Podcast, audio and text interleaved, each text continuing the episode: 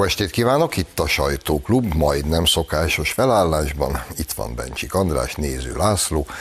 Gajdi Csottó hatalmas űrt, amit fájó hiánya hagyott hátra, viszont Bencsik Gábor próbálja kitölteni. Szervusztok! Gyerekek, miniszterelnök mindjárt az első kormányülés után elég komoly bejelentéseket tett. Nézzünk is bele.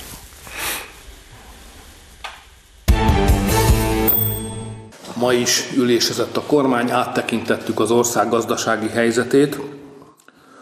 A háború elhúzódik, a brüsszeli szankciós politika nem javul, és ez együtt drasztikus áremelkedésekhez vezet.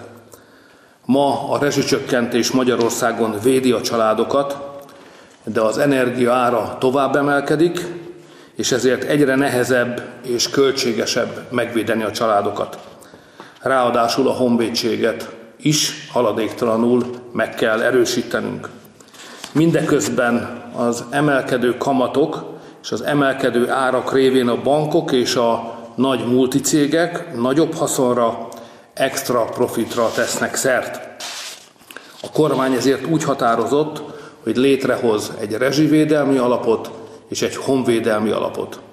Innen fizetjük majd a rezsicsökkentés és a honvédség megerősítésének költségeit. Kötelezzük a bankokat, a biztosítókat, a nagy kereskedelmi láncokat, az energiai ipari és kereskedő cégeket, a telekommunikációs vállalatokat és a légitársaságokat, hogy extra profitjuk nagy részét ebbe a két alapba fizessék be. Ezek az intézkedések időben korlátozottak, két évre, 2022-re és 2023-ra vonatkoznak. Akik ebben a háborús helyzetben extra haszonra tesznek szert, azokat arra kérjük, azoktól elvárjuk, hogy segítsék az embereket és járuljanak hozzá az ország védelmi költségeihez.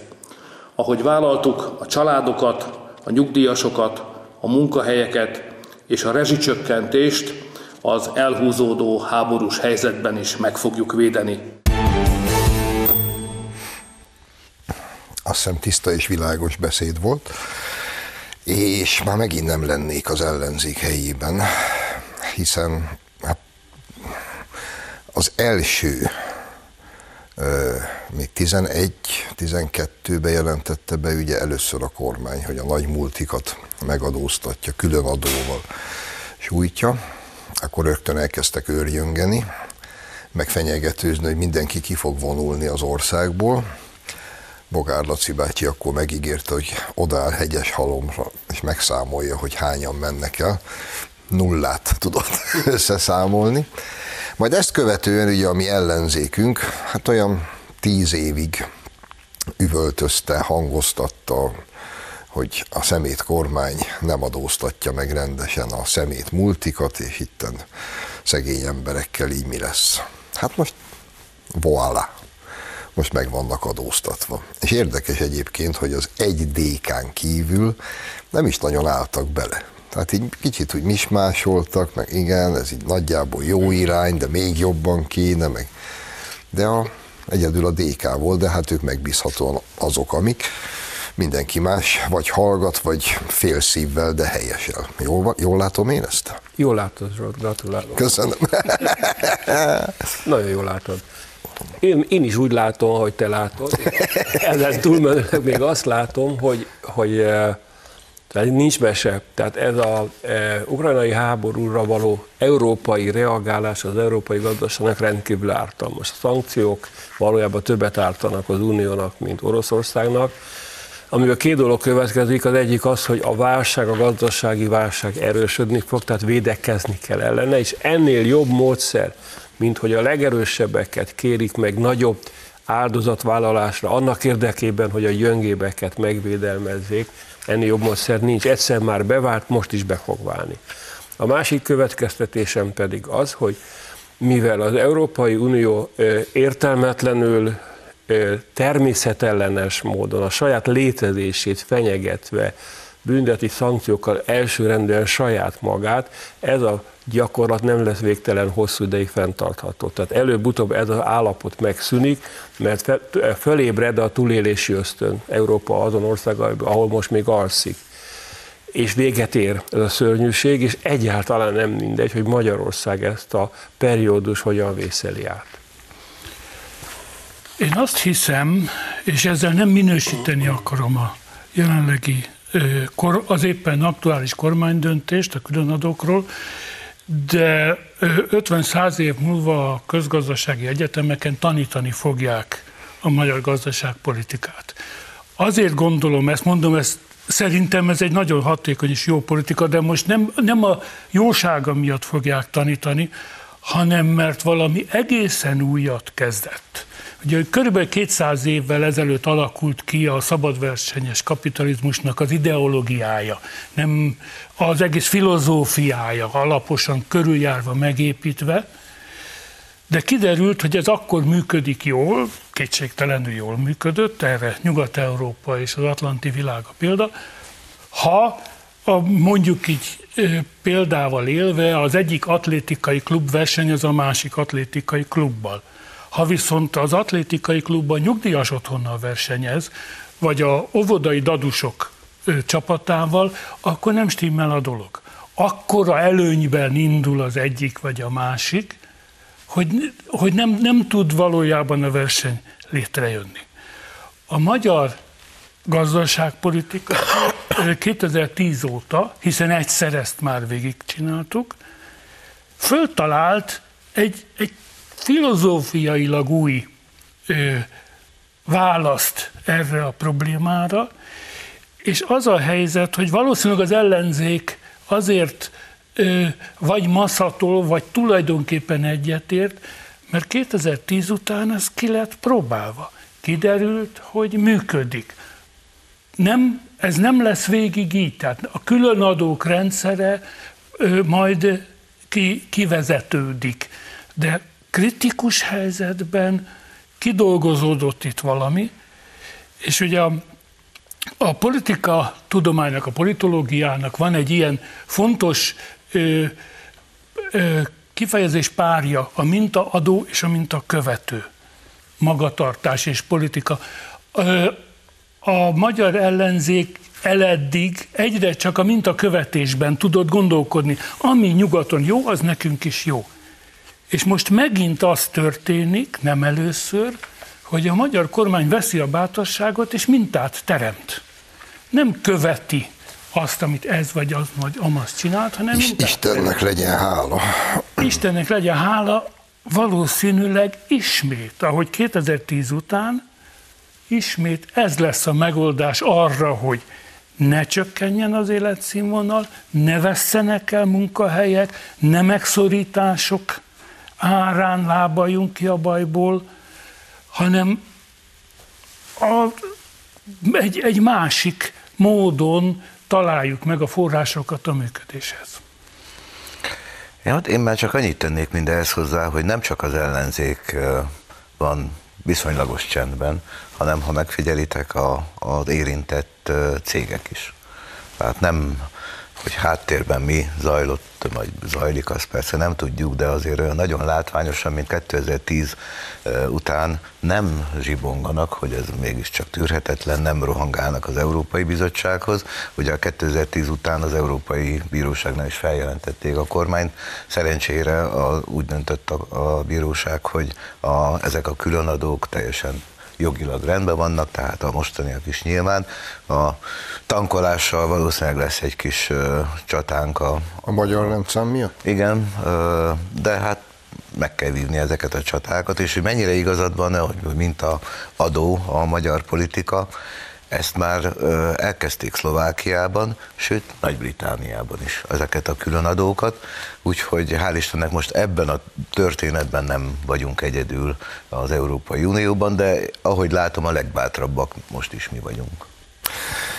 444 mutatványára leszek kíváncsi, mert nagyjából egy hónappal ezelőtt hosszú cikkben mennydörögtek, hogy a szemét MOL micsoda extra profitot teszel, ja hát így könnyű alacsonyan tartani a benzinárakat, mert a szemét mol. Most kívánj, most, mert most ugye nekik elvileg meg kell majd írni, mert Gyuri bácsi nyilván már telefonált, hogy ez teljesen elhibázott. Most akkor hogy fogják ezt megmagyarázni? Nem lesz könnyű. Ráadásul ugye már próbálkoztak azzal, hogy debezeg a Fidesz közeli oligarchák, azok nincsenek. Bocsánat, a két legnagyobb bank, az OTP és az MKB egyértelmű, ha így kéne, akkor közel áll a Fideszet, Magyarországtól sincs túl távol, Igen. tehát ezek magyar érdekeltség, nemzeti érdekeltség. És nincsenek kivéve a rendszer. És a morról ugyanezt el lehet mondani. Tehát úgy tűnik, hogy éppenséggel a legnagyobb áldozatvállalás pont azok a szupercégek fogják hozni, amelyek nagyon is bele vannak ágyazódva a magyar gazdaságban, a tulajdonosi szerkezetükön keresztül is. Úgyhogy innen üzenem a 444-nek, hogy fiú, keresetek más témát, ez nem lesz nektek jó. Így van, a 800 milliárdból 600-at ez a két szektor Bezony. fog befizetni a kasszába. Pontosan ezt. Miről beszélünk? Igen. Hát most azzal próbálkoznak, hogy az, az ellenzéki média elsősorban, vagy baloldali média, nem is tudom, hogy hívjuk őket, hogy ilyen, hogy extra profit nem is létezik. Ne. Miközben egyébként sokszor megírták, hogy extra profitot termel a MOL, meg egyebek, egyébként meg kiderítették okos emberek, De, hogy van ilyen, hogy extra profit a közgazdaságtanban. Sőt, mindannyiunk nagy kedvence hatházi azt írta a Facebookjára, hogy extra profit csak korrupt országban van. De hogy ezt hogy rakta össze fejbe, még nem olvastam, csak a címet láttam. Ennyi elég. Szerintem ne is menjünk utána. Elég is. No, viszont ha már szóba hoztuk az imént a DK-t, hát van annak egy szülő atya, aki elmondott egyszer egy beszédet, és ennek a beszédnek évfordulója van, úgyhogy csak ugye az élvezet véget hallgassunk egy kicsit bele. Jó. Majdnem beledöglöttem, hogy másfél évig úgy kellett tenni, mint hogy a kormányoztunk volna. Ehelyett hazudtunk reggel, éjjel, meg este.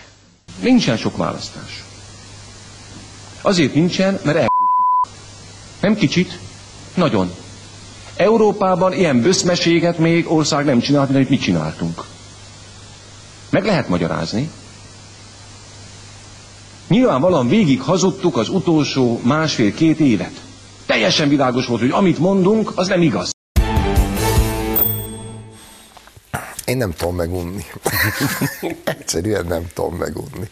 És azért, azért tényleg lássuk be, hogy az egész jelenlegi politikai rendszert ez a helyes fiú alapozta meg, nem?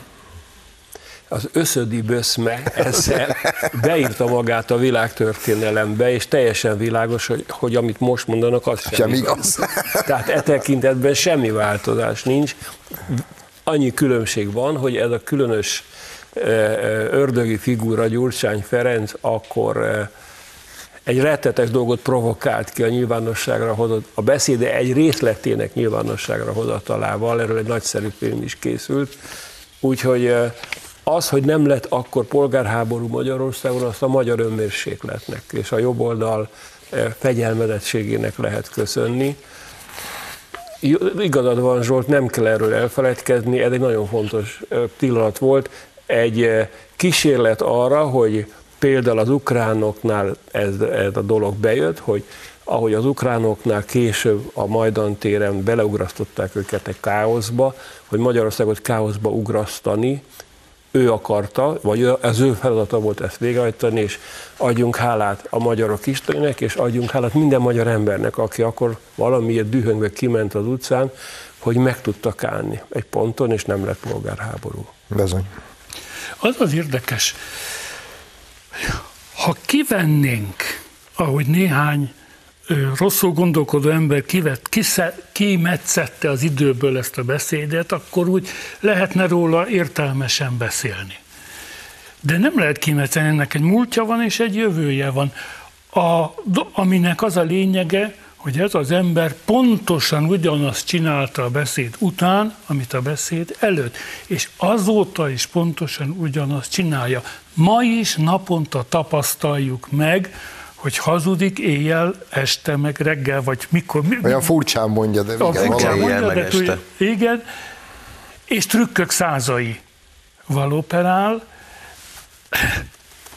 sokszor elmondták, most újra április harmadikán a magyar lakosság elmondta, Gyurcsányjal nem lehet nyerni az ellenzéknek. Ezt nehezen fogják föl még mindig egy csomóan, nem lehet. Lehet, hogy nélkül, ez a társaság nélküle de vele se. Ez a pasi egy óriási tehertétele a magyar közéletnek, mert nem arról van szó, hogy, hogy ne legyen ellenzék, természetesen egy dinamikus politikai életre van szükség egy egészséges társadalomnak, egy, egy ütőképes, koncepciózus ellenzékre, egy ütőképes, koncepciózus kormányra, ez a dolog természete. Ez a pali egy rákfenéje a magyar közéletnek, és nem igaz az, hogy milyen jó, a, addig jó a Fidesznek, amíg itt van ez a pasi. Nem, ennek el kéne tök nyomtalanul tűnnie a közéletből, menjen haza a Szemlőhegyre, élvezze a milliárdjait, amit megszerzett, és tűnjön el az közéletből. Azért ezt nem tagadhatjuk, hogy a magyar jobboldal azért hálás lehet Gyurcsány Ferencnek és az összödi beszédnek, mert talán kétharmad nem lett volna 2010-ben az összödi beszéd nélkül, de én inkább arra hívnám fel a kedves nézők figyelmét, hogy hasonlítsuk össze, hogy 2006-ban nem volt háború, nem volt járvány, nem volt világgazdaság, és mégis sikerült olyan mélyre kormányozni az országot, amit ugye ráadásul elhazudtak, hogy nagyon nehéz volt utána 2010-ben már visszahozni a, a, az egész gazdaságot, mert ugye 2000 2002 és 2010 közt gyakorlatilag tönkretették a, a, a magyar gazdaságot, és mennyivel másképp kezeli most az Orbán kormány a válságot, ami tényleges válság, mert háború van, járvány volt, gazdasági világválság van, mint a, annak idén Gyurcsányék emlékeztek, ugye elhangzott az összödi beszéd, amit mi még akkor nem tudtunk, és rögtön jöttek a megszorítások. A, a, akkor már nem lehetett trükkök százaival elmismásolni, hogy milyen helyzetben van a magyar gazdaság, a magyar állam, mindent elvettek az emberektől 2010-ig, a 13. havi nyugdíjat, a 13. havi fizetést, nem tudom hányszor emeltek, emelték az energiaárakat, stb. stb. Most teljesen más filozófiából közelít az Orbán kormány az ilyenfajta kihívásokhoz, és egy nagy különbség van, hogy most mindent az emberekért tesz az emberek érdekében, a magyar lakosság érdekében, a kormány igyekszik őket megvédeni ezektől a negatív hatásoktól. De hogy ugye, amit Gábor mondott, hogy mennyire nem fogták fel, hogy ennek az embernek el kéne tűnni, mert vele soha semmire se fognak jutni. Hát ehhez képest mondjuk az érintett még mindig ott tart, hogy a negyedik súlyos, sőt a legsúlyosabb vereségük után kiállt az övé jel, és nagy hangon elmondta, hogy ti mind gyurcsányok vagytok, és ha mégse esetleg, akkor legyetek mind gyurcsányok. Azért ez egy elég szép árszpoétika, nem? Továbbá, hogy törvénytelen. Akkor, akkor ezt találták Mert ki. csak kétharmad szavazott rá. Igen elképesztő, és ezt Kálmán Olgi tolja ezt a, mint, mint frakció szóvivő, hogy törvénytelen a kormány, és még egyetlen egyszer sem pirult bele. De nem én is pirult volna bele. E, most már egy perc van, úgyhogy nem fogok új témába belevágni. Gáborhoz fordulok. Te látsz esélyt arra, hogy egy ilyen típusú ember, egy ilyen típusú jellem valaha eltűnjön magától? Nem, az a, az a meg, azt gondolom, az a föltét, nem meggyőződésem, föltételezésem, miután van egy 20%-os szektája, ami ha nagyon rosszul csinálja, lemegy 15-re. Itt fog maradni a nyakunkon ez a pasi, egészen elképesztő jelensége a magyar politikának. Egy módon lehetne, ha a belpesti balliberális értelmiség fölismerné, hogy ő nekik milyen káros, és, és szétbombáznák őt és a, a szektáját, akkor talán volna esély, de erre nem fog sort kerülni, valószínűleg következő húsz évben itt ül a nyakunkon ez a pasi. Akkor tartunk egy rövid szünetet, és hamarosan folytatjuk.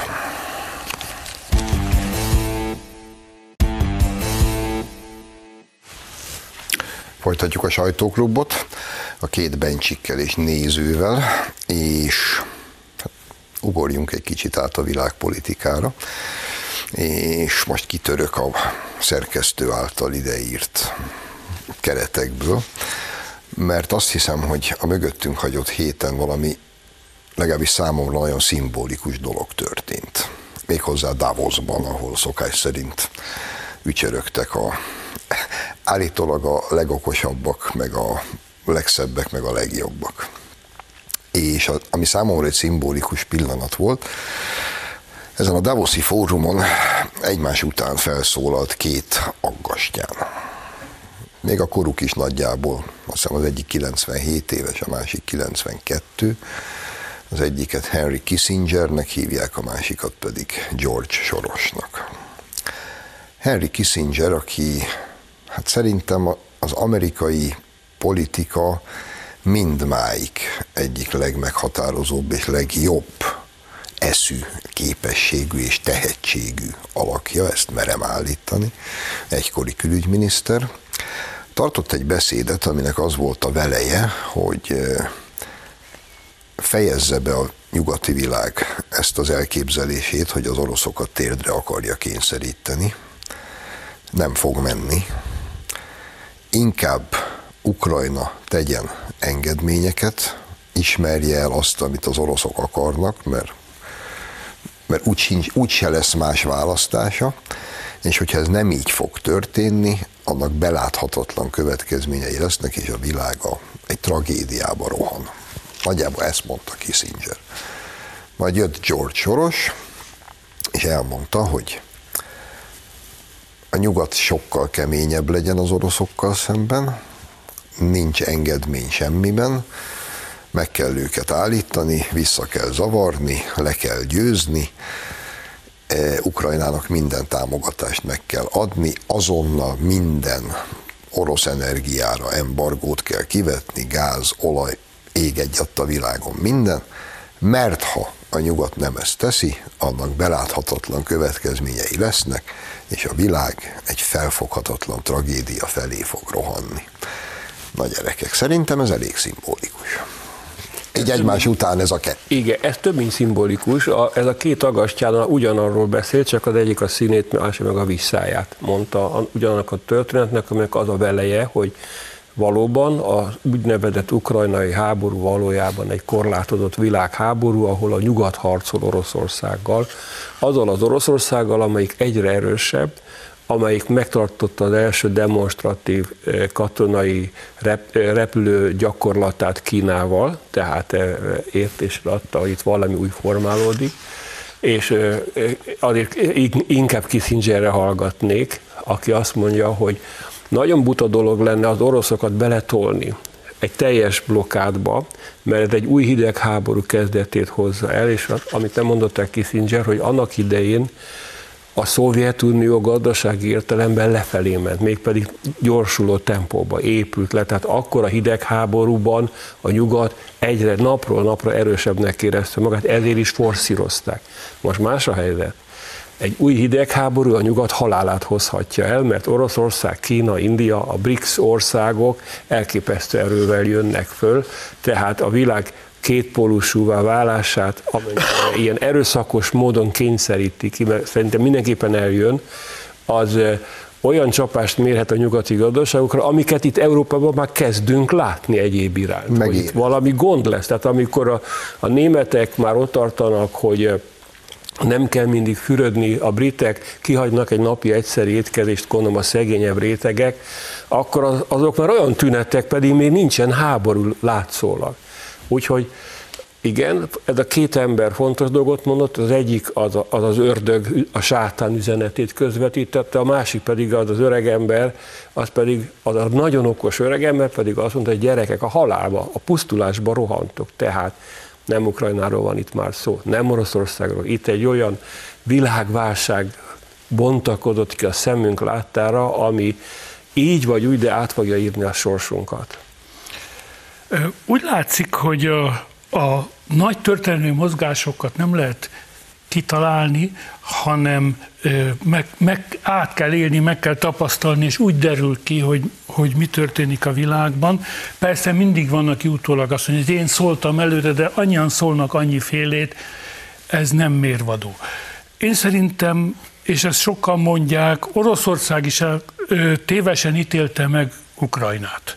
Valószínűleg nem voltak jók a hírszerzési információi, nagyon sok mindent nem gondoltak végig, a saját ö, katonai potenciáljukat sem ítélték meg valószínűleg jól. Most kezd Oroszország beleállni, most, most kezd beletanulni Oroszország a háborúba, úgy néz ki, hogy miután beletanul, az akaratát érvényesíteni is fogja. Eddig félszívvel és 40 éves technikával prób, és azt hitték, hogy ez is bőven elég. Így van. Nem, nem a, nyugatnak egy, a nyugatnak viszont az a, szerintem az óriási tévedése, amit a Kissinger pontosan érzékelt, hogy az, ha Oroszország egyedül lenne, ha ez a konfliktus egyedül Oroszországgal zajlana, akkor a nyugat, Európa, az Egyesült Államok, a NATO elég erős volna arra, hogy ahhoz, hogy térdre kényszerítse. Ez így van, ezt tudnunk kell. Hát ez egy 140 millió. Vagy nem, de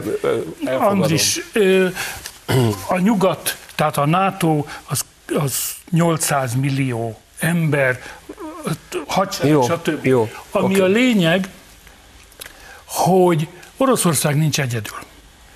Tehát abban tévedett szerintem alapvetően a nyugat, hogy azt gondolta, hogy ez egy lokális dolog, tehát meg lehet vívni Oroszország egy proxy háborút Kelet-Ukrajnában. Csak hogy itt van India, itt van Kína, itt van az egész Latin Amerika, itt van a, az a lappangó, pedig valójában nagyon erős nyugatellenesség, amelyik a nyugati világon kívüli világot ö, áthatja, és életveszélyes, a Kissinger szerintem erre utalt, életveszélyes dolog, fölerősíteni nekünk, mi is a nyugat vagyunk, ezt sose felejtsük, fölerősíteni nekünk a nyugat ellenes érzelmeket a, a távol-keleten, már Japánt leszámítva, mert az inkább nyugatpárti, Kínában, Indiában, Afrikában, Latin-Amerikában, ebből ki kell minél hamarabb jönni. Ezt, ezt a nyugat még talán most kezdi megérteni, hogy nem Oroszország, itt a nyugat a nem nyugattal került konfliktusba, és a nem nyugat nagyon nagy, és most már erős is, gazdaságilag is, katonailag is erős a nem nyugat. És nem a kelet, okos dolog, ebben még Latin Amerika is Igen. benne van, és Afrika is benne van. Nagyon nem tudom, sikerülni fog-e, jó lenne Oroszországot visszaszerezni a nyugati kultúra számára, mert szükségünk lesz rá. Attól tartok a két aggastyán gondolatai közül a George Sorosi vannak most előnyben a világban, hát lát, nem tudom, néztétek el a Davoszi Világ Igen. fórumról, ott őrjönkbe tapsoltak Zelenszkinek, Sorosnak, és hát Kissinger azért nem, nem aratott osztatlan elismerést, és azért is mondom ezt, hogy szerintem a, most a George Soros féle elképzelés az uralkodó, mert Kissinger ezt, mindezeket, amit most elmondott Davosban, nyolc éve mondja, tehát több cikkben leírta egészen odáig, hogy az ukrajnai politika mennyire képtelen a kompromisszumra, abból kifolyólag, hogy egy fiatal állam nem tanulták meg, hogy a a, akár a belpolitika, akár a diplomácia, a kompromisszumok művészete is egészen odáig, hogy a nyugat, és főleg Amerika nem értette, és soha nem is értette, és nem is érti Oroszországot, nem érti Putyint, konkrétan azt írta a Washington Postban 2014-ben, ha jól emlékszem, hogy a Putyin démonizálása az nem politika, hanem annak beismerése, hogy nincs politika Oroszországgal kapcsolatban konkrétan leírta, hogy mi, mi lesz a következménye annak, ha a, a, a Ukrajnát és Oroszországot ilyen módon szembeállítja a nyugati hatalom, a NATO bővítésnek, bla bla bla, a európai integrációs törekvéseknek. És megcsinálták már és akkor. megcsinálták, és az lett, és leírta akkoriban is Kissinger 14-ben, tehát 8 évvel ezelőtt, hogy tökéletes megoldás itt már nem lehet a Ukrajna és Oroszország, illetve a Nyugat és Oroszország között, de a, a, hogy is írta, a, a, kiegyensúlyozott tökéletlenségre lehet maximum törekedni, ahol mind a két fél úgy érzi, hogy túl nagyot nem vesztett. És mindent leírt, senki nem hallgatott rá, szerintem most sem fog. Még egy gondolat menet, amit már más műsorban is megvitattam másokkal, meg, meg amúgy is sokat töprengek rajta. Ugye azt mondjuk mindig, hogy a nyugat. De most és olyan egységesen kezeljük. Egy pillanatra erről van nyuga az atlanti világról, egy pillanatra a fejben válasszuk le az amerikai Egyesült Államokat.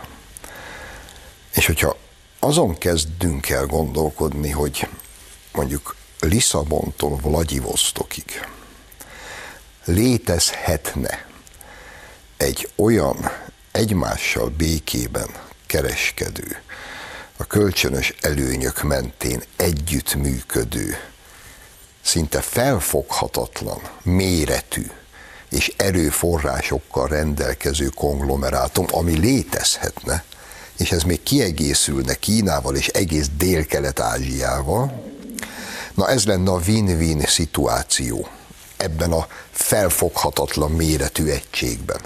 És akkor innen nézvést az amerikai Egyesült Államok körülbelül olyan befolyású méretű egzotikus helynek számítana, mint mondjuk Ausztrália. És senkit nem érdekelne. És ez lenne jó nekünk. De van egy Egyesült Államok, amelyik szemmel láthatólag az ég egy a világon mindent megtesz azért, hogy ez ne jöhessen létre. Van egy hibánk, amit, amit le kellene győznünk, hogy elvitathatatlanul részei lévén a nyugatnak, mi magunk nyugati feje gondolkodunk, már pedig a kelet keleti fejjel gondolkodik, és az teljesen más logika. Azt mondja Gábor, hogy az oroszok elhibáztak, és ezt sokan mondják, hogy elhibáztak, azt hitték, hogy 5 perc alatt nyernek, aztán nem nyernek. De föl se vetődik bennünk az a eshetőség, hogy az oroszok pontosan tudták, hogy ott egy őrült hosszú háború lesz, és azzal is tökéletesen tisztában voltak, hogy ez egy proxy, úgynevezett proxy háború, tehát itt nem Oroszország és Ukrajna harcol, bármit is mondunk, hanem gyakorlatilag a két nagy tábor kiment egy olyan porondra, ami szerent, elég nagy, de szerencsére be van határolva, és ott játszák le a meccset.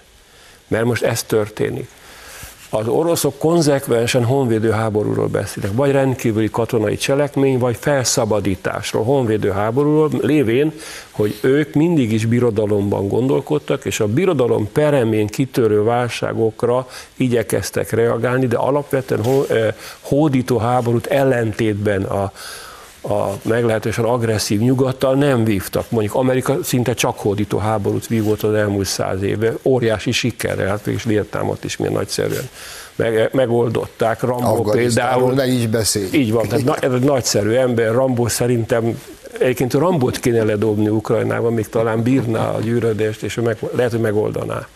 De a tréfát félretéve én azt mondom, hogy mi akik nyugaton élünk, de keleti gyökereink vannak, és tudunk, van bennünk empátia, felfogni, hogy a keleti emberek miként gondolkodnak a nem nyugat, aki, akit sért a nyugat agresszivitása, és valóban nem cél kiváltani bennük egy olyan, olyan általános reflexet, hogy a nyugat gonosz és, és letipor minket mi, egyébként pont a magyar külpolitika kitért ebből a kórusból, és azzal, hogy, hogy világosat tette Szijjártó Péter, hogy minden eszköze segítük az elesetteket, a sérülteket, a menekülőket, de nem veszünk részt ebben az ördögi játszmában.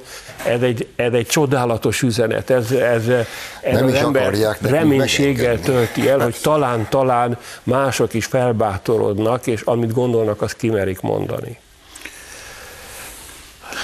Azt hiszem, az Egyesült Államok az önérdeke szerint működik. Szerintem Európának is el kellene Igen. kezdeni az Igen. önérdeke Igen. szerint hát, működni. Olé. Sok Igen. mindenre választ adna. Igen. Az a hosszú kis monológ, amit itt előadtam, ezt fölvezetve, nek ez volna a veleje.